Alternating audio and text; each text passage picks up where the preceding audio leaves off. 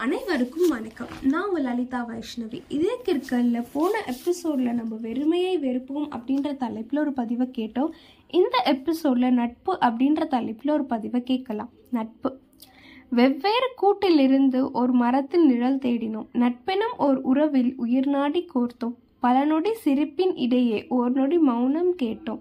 இதயத்தின் துடிப்பு நின்றாலும் இணைந்திருப்போம் எனும் கூற்றை இதயத்தில் பூட்டினோம். எங்கோ பிறந்தோம் ஒன்றாய் வளர்ந்தோம் நட்பால் கலந்தோம் அன்பால் சிரித்தோம். கவலைகள் மறந்தோம் கண்ணீர் கரைத்தோம் புன்னகை பகிர்ந்தோம்.